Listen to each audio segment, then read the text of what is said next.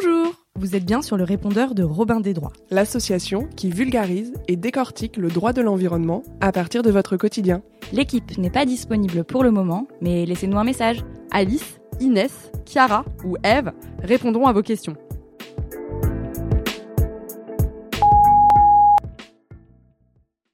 Mercredi 8 décembre à 10h16. Oui, bonjour les Robins des Droits. Alors je vous appelle parce que j'ai l'habitude de consommer des produits bio au maximum et je me demandais est-ce qu'on peut vraiment se fier au label bio? Alors je vous demande ça parce que plusieurs de mes amis n'y croient pas du tout et je sais pas trop si je m'adresse à la bonne personne, mais est-ce que vous pouvez m'en dire un peu plus? Bonjour et merci pour cette question. Bon, c'est vrai qu'on peut parler d'agriculture biologique avec d'autres interlocuteurs que des juristes. hein. On pense évidemment euh, aux agriculteurs, euh, aux cuisiniers et j'en passe. Mais le label bio, c'est avant tout du droit. Pour qu'un produit puisse être étiqueté avec le logo euh, vert et blanc qu'on connaît tous AB, sa production doit respecter des règles. Et c'est pour ça que les juristes sont compétents. Eve, toi qui connais très bien ce sujet, est-ce que tu pourrais nous en dire plus? Alors oui, c'est exactement ça. L'agriculture biologique, l'AB, c'est un label. Un label, ça signifie que c'est un certificat qui prouve que les produits remplissent certaines caractéristiques. Et donc pour pouvoir utiliser le label agriculture biologique, il faut respecter des règles. Ces règles, elles sont comprises dans ce qu'on appelle un cahier des charges. Le cahier des charges, il est fixé par des lois européennes, c'est notamment un règlement de l'Union européenne de 2018. Et ce règlement-là, c'est la base commune pour tous les États membres de l'Union européenne.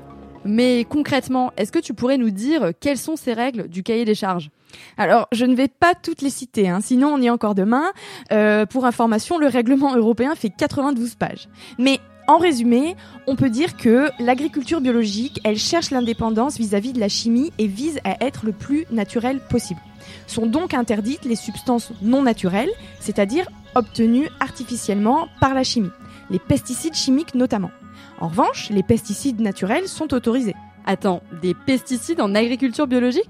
Oui, il est possible d'employer certains pesticides à condition qu'ils soient naturels, c'est-à-dire qu'ils n'ont pas été créés par l'homme.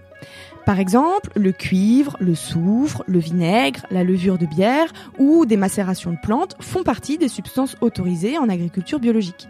La liste des substances est très restreinte et la plupart de ces pesticides autorisés en agriculture bio sont inoffensifs pour l'environnement et pour la santé. Mais attention, ce n'est pas le cas de tous. Le cuivre et le soufre, par exemple, peuvent être très nocifs pour les sols dès lors qu'ils sont utilisés en grande quantité. Ah oui, je vois. C'est vrai que l'utilisation euh, des pesticides est une des critiques qui peut être soulevée contre le bio. Mais euh, en résumé, on peut dire que quand je mange un fruit bio, je ne mange quasiment pas de pesticides. Donc c'est plutôt bien pour ma santé. Et euh, ce sont les seules règles qui existent pour le bio? Alors non, il y a, comme je te le disais, tout un tas de règles. Bon, allons sur quelques exemples. La nourriture des animaux d'élevage, qui vont être des animaux élevés en bio, doit provenir principalement de l'exploitation agricole. Euh, les engrais qui vont être utilisés pour la fertilité des sols, ils doivent être naturels. Euh, le compost, les déjections animales. Euh, ils doivent également provenir préférablement de l'exploitation. Toujours pour l'élevage, le recours aux antibiotiques est très encadré, très limité. Les hormones de croissance sont interdites. Euh, il y a d'autres règles, par exemple, les organismes génétiquement modifiés, les OGM, sont interdits en agriculture biologique. En résumé, on peut dire que si je mange un produit bio, bah, il n'y aura pas de pesticides chimiques à l'intérieur, il n'y aura pas ou quasiment pas d'antibiotiques et pas d'OGM. Bon, mais à vrai dire, comment est-ce qu'on peut être sûr que ces règles sont respectées? Alors c'est assez strict en réalité, puisque pour commercialiser des produits issus de l'agriculture biologique, euh, les producteurs doivent avoir été contrôlés par un organisme certificateur. Cet organisme certificateur, il doit lui-même être agréé par l'INAO, qui est l'Institut national de l'origine et de la qualité. Ce sont donc les organismes certificateurs qui délivrent le label et qui vérifient que la production est bien euh, respectueuse du cahier des charges de l'agriculture biologique. Il y a également des contrôles, puisque euh, chaque producteur est contrôlé au minimum une fois par an. Ce contrôle, il peut consister en la vérification de documents administratifs, mais il peut aussi consister en un contrôle inopiné, voire des prélèvements pour analyse. Donc euh, il y a véritablement euh, toute une chaîne de contrôle de chaque producteur qui utilise le label agriculture biologique. Mais tout ça, ça concerne la France. Est-ce que quand j'achète du bio d'Italie, euh, du bio d'Espagne, du bio du Brésil, c'est pareil? Oui, tout à fait. Il faut bien avoir en tête que les mêmes règles s'appliquent pour tout produit importé en France et dans l'Union européenne. J'ai une dernière question en lien avec le bio, mais qui n'a rien à voir avec la nourriture. Est-ce que les cosmétiques que j'achète sont bio? Alors, bonne question et mauvaise nouvelle, eh bien non. Euh, la réglementation bio est limitée aux produits agricoles et aux aliments.